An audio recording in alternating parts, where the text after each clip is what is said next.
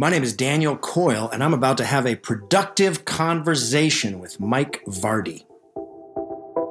Welcome to A Productive Conversation with me, once again, Mike Vardy, and I'm joined this time by a guest who I've been looking forward to speaking with, and it's a fairly recent conversation as well, Daniel Coyle. He is the New York Times bestselling author of The Culture Code, The Talent Code, The Little Book of Talent, The Secret Race, Lance Armstrong's War, and Hardball: A Season in the Projects. He's also the author of this book, The Culture Playbook, which is what we get into today.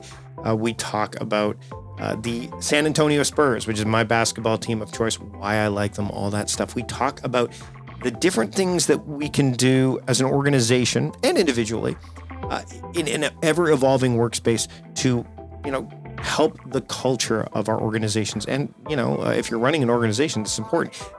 You want to make sure that you can forge and foster a, a strong culture. And what a culture is, we get into all that and so much more. Now, he is working as an advisor to the Cleveland Guardians, formerly known as the Cleveland Indians, and he lives in Cleveland, Ohio during the school year, and Homer, Alaska, not terribly far from where I am, actually quite terribly far, during the summer with his wife, Jen, and their four children. It was a great conversation. I'm so glad that Daniel took the time out of his schedule to speak with me. So let's get to it. Here's my conversation with Daniel Coyle.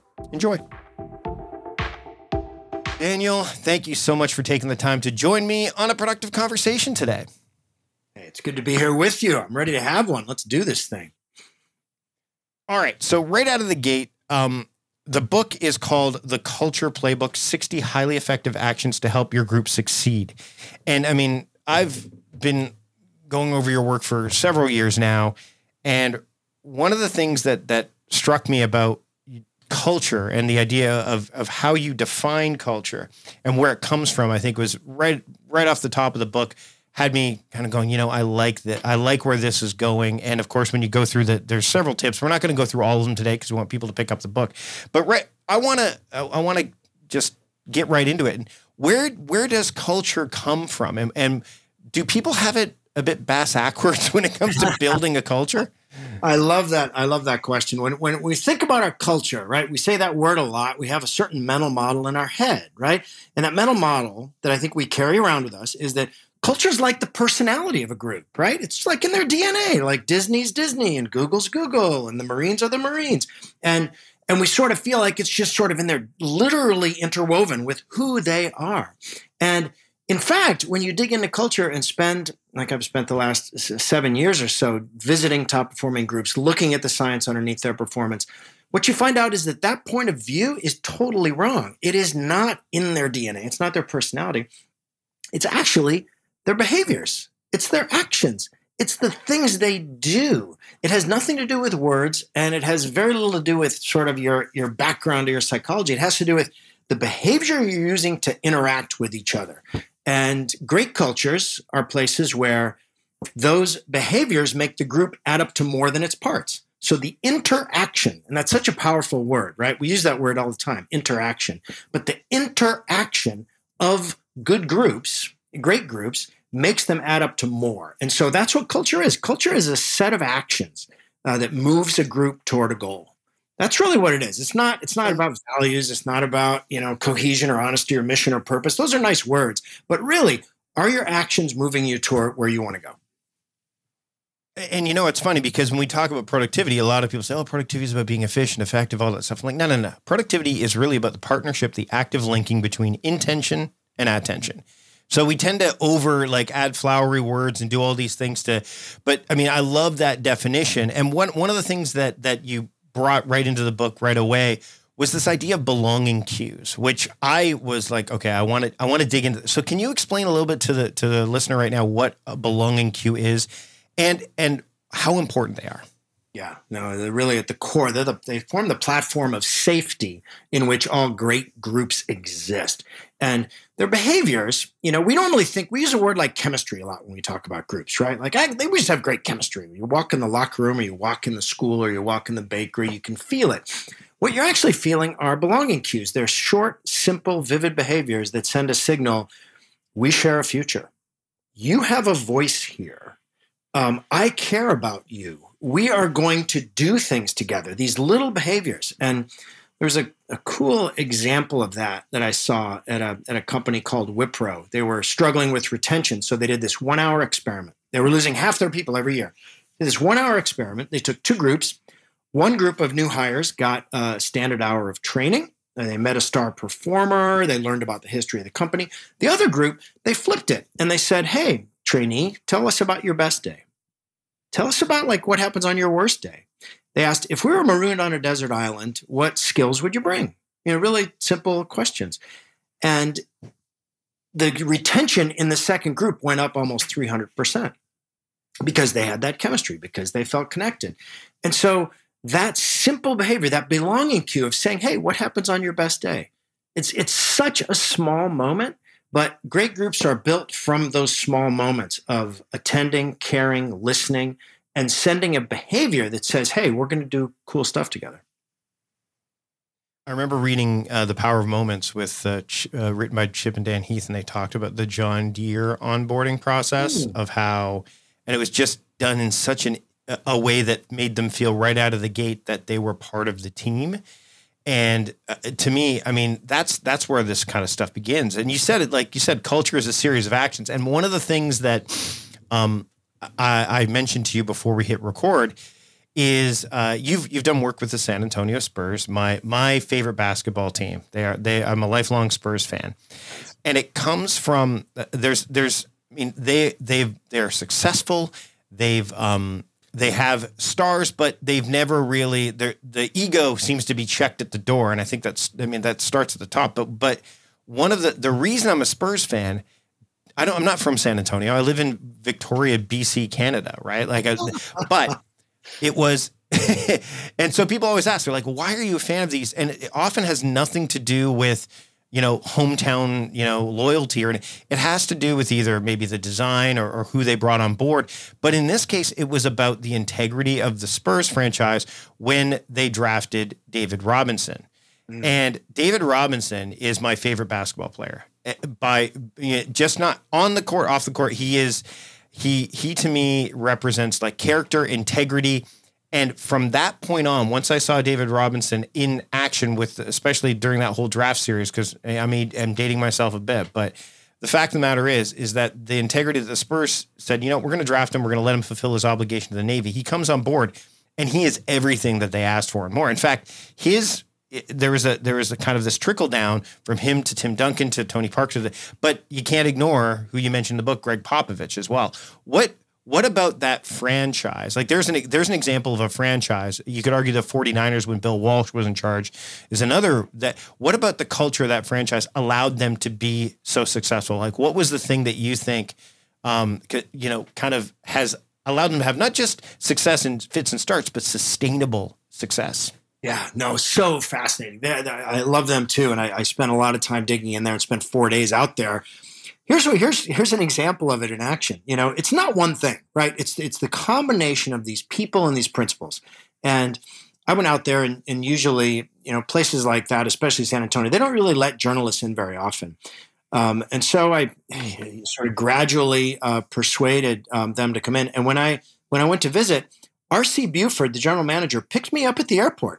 And then I spent four days, like, basically at his side, like, kind of staying at his house all day long and talking about all kinds of stuff. And he was, they're so curious to learn and to get better is really one of their core, core things that you see, even in that small interaction. But to go back to our belonging cues, I think their ability to create connection with players and with people in the in the group is astonishing. Um, for example, Greg Popovich, at the end of every year, he goes up to every player and he says, thank you for allowing me to coach you.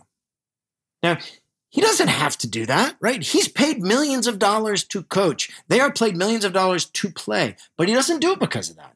And for the same reason, when you go, I went there, I thought they were going to like be watching film. I attended a practice. Um, it's time to watch film. You know, they're going to focus on film. But what came up was not a game film. It was a C N N documentary on the history of the Civil Rights Voting Act. And they talked about it. Right? Like what bigger belonging cue is there to say, hey, this is really important stuff to talk about. What? Tell me about what your grandparents and parents thought about this. Your parents, they probably lived through it.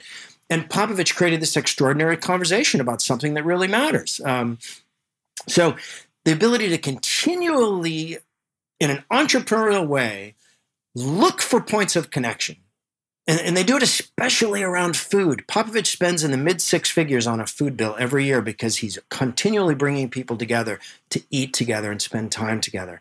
So, you know, there's a lot of ways to describe that relentless connection, but it, it, they are, relentless is a good word, entrepreneurial is a good word, and continually seeking those larger points of connection that that that send that belonging cue that say, hey, I see you. I, I don't, you're not here just to do some transactional compliant job, show up and go away. Um, and you've probably heard the story about when they lost uh, in the, in they almost won the N B A championship. They lost on the last second shot to the Miami Heat, twenty fourteen. Yep. Mm-hmm. Right after that, that was painful Popovich to watch. Had, oh, it's brutal. The, the toughest loss maybe in the history of, of basketball. Like they were ahead by five points with mm-hmm. twenty-one seconds left and they lost. But the, what did they do right afterwards? Popovich had them all go to dinner. They all went to dinner. The most brutal loss in the history of sports. And what's the first thing that his instinct is? Come together. We need to come together. So that kind of, that that that value and that personality and the And the skill set with those that goes with that personality is something really to go to school on, I think, in anybody who's trying to build a good culture. Are you a small business owner struggling to find the right talent for your team? I've been there, and I know how challenging it can be. That's why I recommend LinkedIn Jobs. It's not just any job board. It's a community where you can find professionals who are the perfect fit for your business, many of whom aren't checking other job sites. In fact, seventy percent of LinkedIn users aren't visiting other leading job sites, making LinkedIn your best bet for finding top talent. With LinkedIn Jobs, you can post your job and reach qualified candidates quickly. eighty-six percent of small businesses find a qualified candidate within twenty-four hours. And now you can post your job for free at linkedin dot com slash conversation. That's right, for free. Don't miss out on finding top talent. Post your job for free at linkedin dot com slash conversation today. Terms and conditions apply. During during uh, the, the past few years, which we can now officially call a moment in time, you know, during the pandemic, one of the things that came up, that rose up, and I think it was accelerated, it was happening regardless, I think, was the work from home. Like the idea that you that there's remote work going on. And throughout the book, you've got little, little um, kind of watermarks, I guess, for lack of a better term, or little, little earmarks that say, hey, this is a, a strategy for, for you know, the, those organizations, those cultures that are also integrating work from home, or maybe maybe are challenged with that. What, when you were putting the book together, and I mean, there's some, there's the idea of, you know, um, and, and I think you, you mentioned cool kid bias in the in the in the book, which I think is exactly, it, it kind of like, yeah, that resonated. And, and a lot of other tips in there. Um, why... Why was it integral for you and so important to make sure that you included that in this playbook for, for organizations to help build a culture that is, frankly, can be hybrid at this point? It's such a fascinating problem, and so many people are facing it right now. The really, the last two years have shown the world of work, the landscape is is really profoundly changing, and our ability to change is a lot bigger than we thought. I think that's been the big takeaway of the last two years. Like, you know what? We can make this work. But the deeper takeaway is that the thing that's going to make it work isn't like some magical leadership, um, you know, gene that we have. What's going to make it work is, is intention and reflection. What's going to make it work is skills. And the way that you build skills is that you kind of have to assess where you're at, where you're going, and you have to create time to sort of really figure that out together. So the tips in the book are designed to help people do that. Um, and for example, you know, there's a tip in there that's to really think about dividing your work into two buckets. Where do you want to be productive and where do you want to be creative? And if you want to be creative, really be with people, like be proximal with people, be in the same room with people. It's much easier to be creative in a group if you're if you're with people. Another sort of, you know, really simple tip that, that people uh, respond to is this idea of keeping an open face. A Navy SEAL commander described that to me one time. He said, your face is like a door. It's got two settings. It can be open or it can be closed. And we we sort of know what closed looks like, right? We're focused, our brows are down, we're thinking. And especially when we're connecting remotely, like the signals that our face send are incredibly powerful. And tuning into the fact that, you know, having an open expression, having your, uh, you know, using your eyes ends up being a massive signal of connection and energy and enthusiasm and engagement. Um, when we're trying to build exactly those things through these crazy little windows, you know, so that that sort of thing. Um, you know, the ideas of a pre-meeting warm-up, like this idea that we should like do a warm-up before we have a virtual meeting is totally fascinating and very useful. And like a couple of years ago, you would have said, um, yeah, that's insane. But actually, when you look, and in, in the book, I talk about a, a guy named Glenn Fajardo, who works for Stanford's design school, who has created all these virtual rituals for people. And some of them sound really crazy, like let's all bite a lemon at the same time. You know, let's all bite a lemon at the same time and see what happens. But what he really unlocks is, in order to have a great virtual meeting, you have to create a space. You have to sort of have some, create some experience that you're sharing together. Um, and that's why eating on camera is so powerful. Uh, it, it's a weird sort of way of breaking bread together, and we're kind of wired to respond to that. So as we're moving into this space, and I included probably fifteen, you know, skills in the book. And in the next three years, I'm confident that we're we're going to invent hundreds more skills that will help us bridge this gap and help us work synchronously, asynchronously, um, to sort of optimize both our work lives and our live lives. You mentioned um, eating on camera, and I think some people struggle with that because it's it's it's the hu- it's a human act. Like it's human. There's a humanness to it. There's a vulnerability to it, and you actually talk about this idea of the vulnerability loop in the book as well. I want to get to some of the some of the the, the tips, the the the kind of t- actions that you can take. Uh, we'll touch on a few more of those, but I want to talk about that vulnerability loop, because vulnerability, especially in the wake of like Brene Brown's book, Atlas of the Heart, she's really focused on vulnerability, and we're seeing a lot more about that. And I think that, you know, because we're, we've, we've had somewhat of a, I wouldn't say a slowdown, but maybe a period of reflection. And, and now that we're all maybe at this point coming back together a little bit more in person, as well as, you know, uh, we're, we're trying to create a human or cr- craft this experience in a virtual setting to some degree. And now we're, we've got this hybrid thing happening. Um, why is vulnerability, uh, why is it so important, and how does, how do vulnerability loops kind of forge a, a culture and even strengthen it? Yeah, no, it's, it's kind of, it's kind of interesting. When we normally think about trust and vulnerability, we usually think of it as follows. We usually think like, I'm going to build up some trust and then, then I'll be vulnerable. Right? Like I need to build up some trust with these people before I start like saying what I don't know or admitting that I'm not good at something. But in fact, we've got it like exactly backwards. And great cultures understand this. Like a vulnerability loop is when two or more people just kind of open up and say what they don't know, and say what they want to learn, and say that they, they're missing some pieces, and ask for help. Um, it's not, when we say the word, it's not necessarily opening up about your childhood or your deepest fears. It's more an intellectual vulnerability to say, I don't know everything. And I might have screwed that up, and I might screw up what's next. And when you meet great leaders, what you often find is that they're very skilled at sending that signal. You know, I met a guy named Dave Cooper who trained the troops that got bin Laden. And the way he put it was the most, the four most important words a leader can say are, I screwed that up. Because those four words give everyone around you permission. We're really built to protect our status. Like our brains just want to have status. We want to protect the status we have. That's why it's so hard to be vulnerable. And that's why that signal of saying, look, hey, we're going to take all our failures over the last year and we're going to write them on Post-its and we're going to put them on a wall, right? We're going to have a failure wall.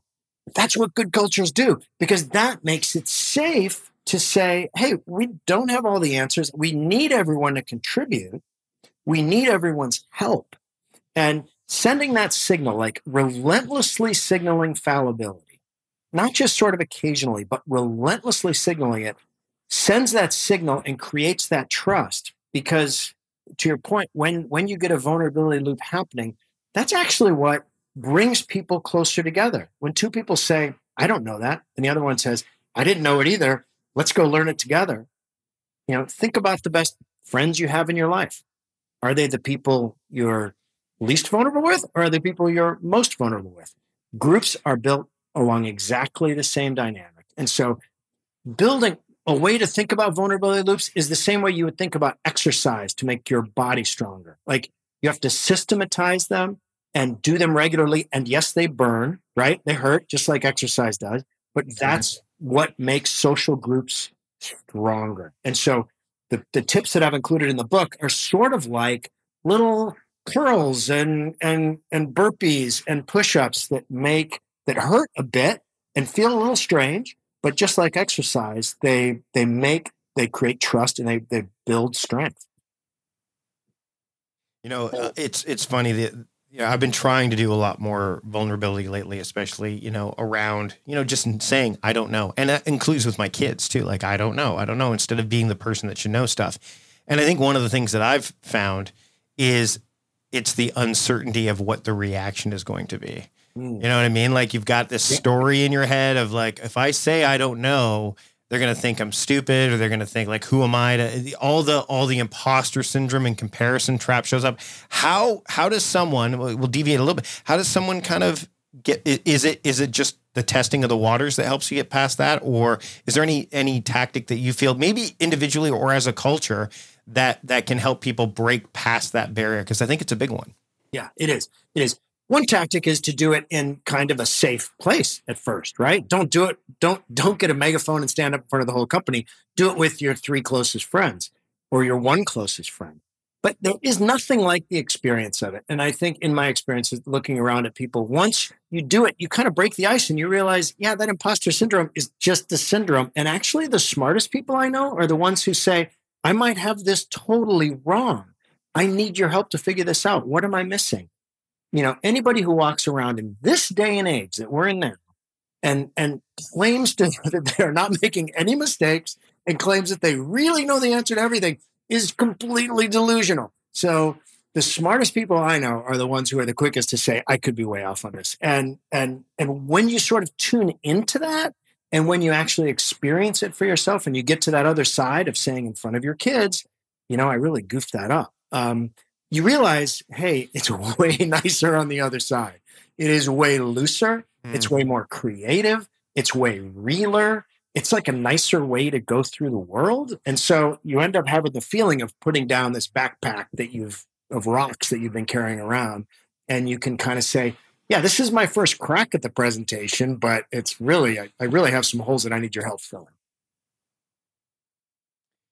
Uh, you talked about like the, the idea of the smartest people that you know. What's, as we go through the book, and I'm going to touch on some of the tips in a second, but what's the smartest way, do you think, to go through this book, The Culture Playbook?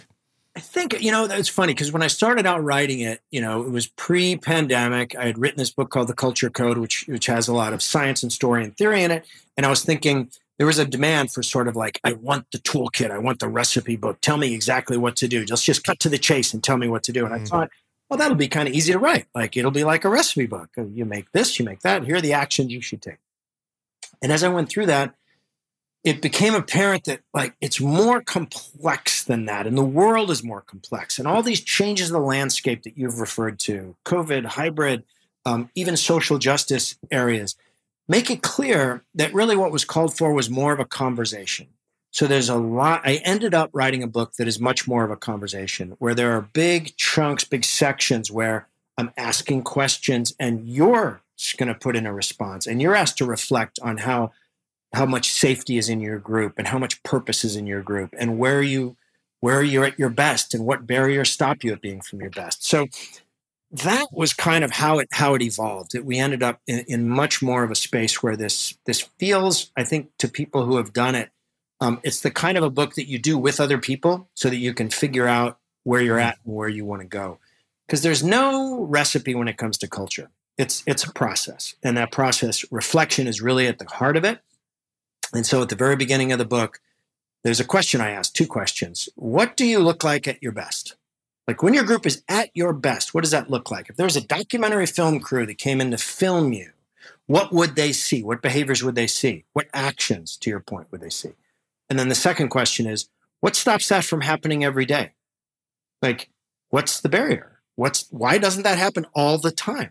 And so those questions, way more than any recipe could ever do, um, hopefully kind of unlock a reflective process in the group where you can kind of say, yeah, that's our best. And the things that are stopping us are X, Y, and Z, their distraction, their time, their status, their communication structures we should get rid of or add. So it's it's a process, it's a conversation, and, and it's been fun to like like ignite it. Let's get into some of the tips. I'm going to go through three of them. Uh, there's lots in here, and I think I encourage anyone listening to this. Uh, if you're listening right now, you're like, where, where should I, like, they're, they're all great. And there's some that we dove into a little bit already, but one of the ones you mentioned, fun. Um, Cal Newport's been on the program a few times, and he talks about the idea of deep work. You, you know, he, he's got a book called Deep Work, and you know, there's, there's a difference between shallow work and deep work. And you've got a tip in here about having deep fun. Can we dig into that a little bit? Because that is something that I think people don't really add. They don't think of fun in depth so much as they just broadly categorize it, right? Right, right. Well, I love Cal's work, and I would highly recommend it to, to anybody. He's an incredible thinker about this stuff. Yeah, the uh, the idea, you know, the idea of fun is that fun basically comes in these two big categories. Category number one is shallow fun, which is enjoyment. You know, just enjoying playing ping pong or enjoying having an I P A at the end of the day, and just kind of the shallow, bubbly, experiential fun that you have. And for a long time at work, that was like what people thought created engagement, right? We should have beanbag chairs. We should have Nerf guns. We should have ping pong tables because those are, quote, fun, right? But that's only part of the fun ecosystem. The other part of the fun ecosystem, and I've also heard it called as um, type one and type two fun. Um, type two or deep fun is the fun of solving hard problems with people that you admire, right? It's not about bubbly pleasure and enjoyment. It's about like deep enjoyment. Um, it's when you take control over the experience of being in your group. An example, maybe the best thing to do is to think about it in terms of an example. Uh, there's a company I heard of recently. They're, they're out of Michigan. I think they make tents. They, um, They decided to send a team out in search of the best coffee on the planet to bring back to the group. Like, we want to have the best coffee here in the office, the best. So this team goes on this, this search to find and the best machine and the best oat milk and the best everything to bring back. That is an example of deep fun. They're taking control over the over what it's like to be in the group.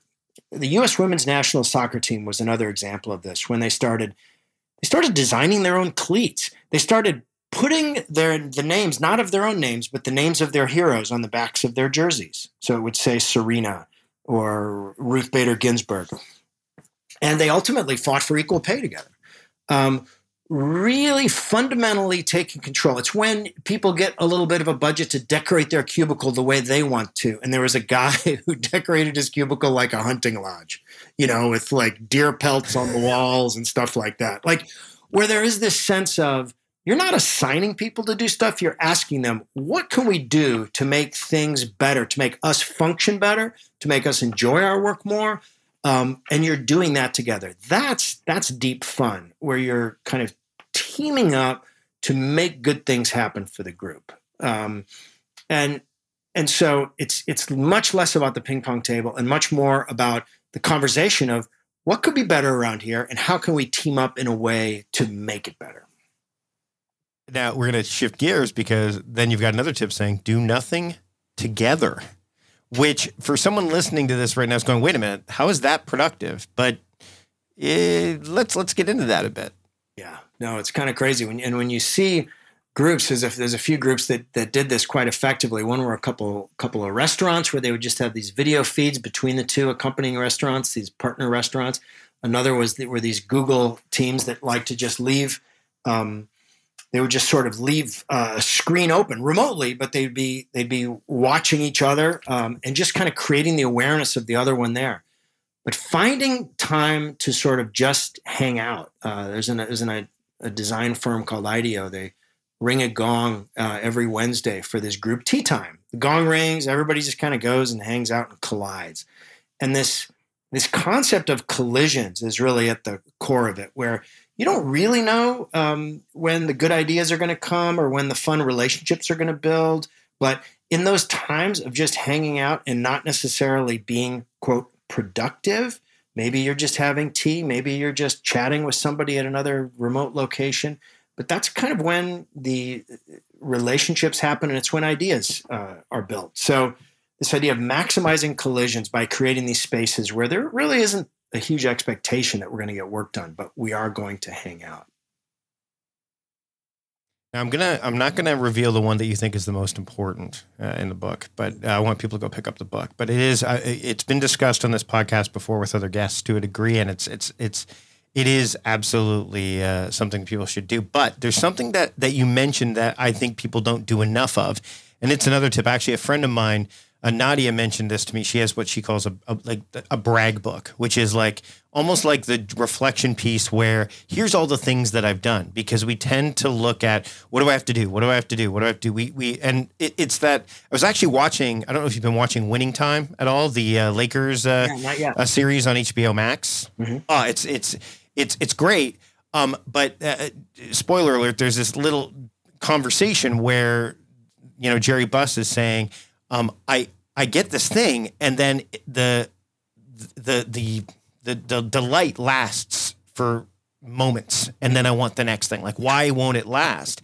And I think a lot of people spend so much time worrying about the next thing instead of, as you say, marking the ends of a project and, and, and celebrating that. Can we get into that? Because I think it's something we get stuck on. What's next? What's next? What's next? What's next? Instead of reveling in what we've accomplished. I know. I know. It's so, it's so true. Like, and, and I think it, it speaks to this larger truth that, like, you know, narrative and story is the most powerful force on the planet, and and especially when it comes to our own creating meaning in our own lives.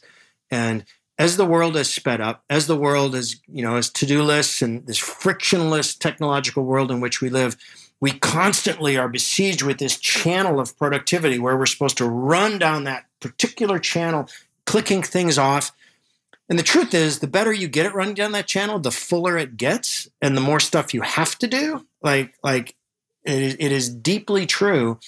And there's a great book about this. You should have him on. Oliver Berkman, four thousand, it's called four thousand Weeks. Oh. Um, tremendous. I'd love to get Oliver on. He's, he's, I've read it. It's brilliant. And I'd love to get, he is, uh, yeah, I, I mean, he's written The Antidote. He's a great writer. And that it's, it's literally one of the best books on time management I've read in a long time. I totally agree. And, and and what it speaks to is this thing of the more productive you try to be, um, the more that just grows and grows and grows into this unsustainable burden. And so switching over to the other channel, which I would sort of call reflection, right? As opposed to there's doing things and there's thinking about things. And you get out of the doing things, get to the thinking about things space.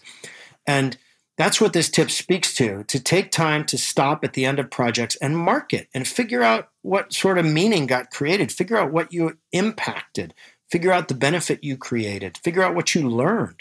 Um, and good groups always take the time. You know, a, a good leader on this is Amy Poehler, the uh, comic director. When she finishes a project, they have a dinner and they do a daisy chain of toasts. So I would toast Mike, and then Mike would toast Jeannie, and we would just go around, and, and everyone would be expressing their appreciation for what they had learned and grown and changed. And that kind of thing is one thing that has is becoming extinct in modern life, right? That moment where you stop and say, hey, what impact did that have? Let's really enjoy this. And you see that so often in good cultures because you have this choice, this perpetual choice we have.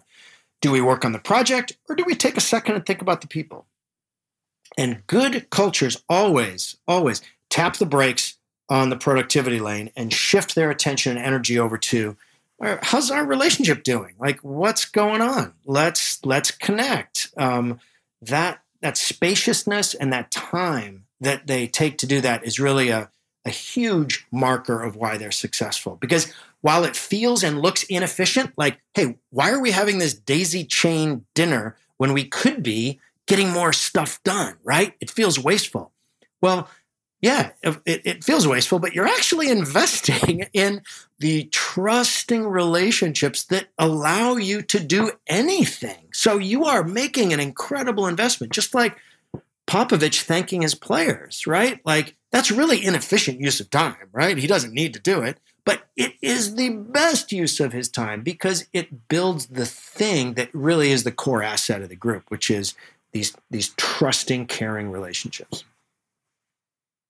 You know, it's it's uh, every time I think about quantitative productivity and qualitative productivity, it really sucks. It's so hard to measure qualitative productivity, and organizations have a real tough time doing it because there's no numbers necessarily attached to it that are visible right out of the gate. But if you don't have the balance, then yeah, it's you're you're cranking cranking widgets instead of building relationships and forging things that are gonna really make an impact, including relationships. Last question before I let you go, and this is another tip. What is the best coffee machine that you can afford? What is the best coffee machine that you've come across? Wow. I'm a coffee nerd myself. Yeah. so yeah. yeah. I, I that's a great question for your listenership, and I hope that they would respond with their own their own suggestions. I I this has been a long journey for me. Like the Spanish sort of espresso stovetop one, was really into that for a while, but lately we've gone with this this insulated French press. Insulated French press. So it's mm. so it's not the glass, but it stays hot and you just crank it down. We got two sizes, one for like, you know, six cups, one for like three cups, but it's um it's bomber. And the coffee itself, I, I actually found that's, that's we're all over the place. Well, and see, that's the thing. Yeah, that's the thing, right? Like, I mean, so for me, I actually been was jonesing for a Chemex for a really long time. And I'm like, well, I can't justify the expense. And somebody, I mean, amazing some of the things people get rid of. I was on Facebook Marketplace of all things, and I saw, um, you know, when they give away free stuff or they're having a garage sale or whatever, put things on the curb, they had a shelving unit and they're like, things for free. And I could see a Chemex on the, like, we're giving this away for free. And it was a seven minute drive from my house. And I told my son, I'm like, I'll be right back. And I drove out and I got the Chemex. I literally like, it was like, I didn't even go through, like there was other stuff there. Did not care. Grab the Chemex. That's my go-to. I mean, that's, that's the machine that I use to make uh, coffee, and I get coffee. I mean, yeah, the beans are a whole other thing, but yeah, it's co- life is too short for bad coffee. That's, that, that's basically what it boils down to. It's part of a ritual too, as far as I'm concerned. So, Uh, Daniel, this has been great. Thanks so much for taking the time today. Uh, the book is called The Culture Playbook, sixty Highly Effective Actions to Help Your Group Succeed. Where can people pick up the book, and where can people learn more about you and the work that you do? Uh, the book, just about just about anywhere. Um, you know, Porchlight has got is a nice site. They do a lot of big discounts if you're reading it as a group. That can be useful. Um, and about me, daniel coyle dot com. Thanks again for having a productive conversation with me. Hey, totally enjoyed it, Mike. Look forward to this, to our next one. Let's just say that. Absolutely. Thanks to Daniel for joining me on the program. If you want to get the skinny on everything we talked about, links, all that fun stuff, you can find that on the podcast app you're using right now and just click through, or you can go to productivityist dot com slash podcast four twenty to make that happen as well. When you look at your podcast app right now and you see that subscribe button glowing because you haven't subscribed yet, you might want to do that because you don't want to miss next episode and all of the episodes that we've had in the past and the ones to come. Next week, I'm joined by Marshall Goldsmith, another great conversation that I don't want you to miss. Uh, I'm really excited to have the opportunity to speak to Marshall. I've been following his work for a long time, like Daniel's, and I, I can't wait for, for you to hear that conversation. It's another productive one. And if you want to support the show in another way, besides subscribing, you want to visit our sponsors page and check out all the sponsors that were mentioned today on the podcast, as well as some of the other sponsors of the show in the past as well. Just go to productivityist dot com slash podcast sponsors to learn more. And then when you do that, they'll know I sent you their way. That's it for this episode of A Productive Conversation. Another Productive Conversation is in the books. This is Mike Vardy thanking you for joining me and reminding you to stop doing productive and start being productive. See you later.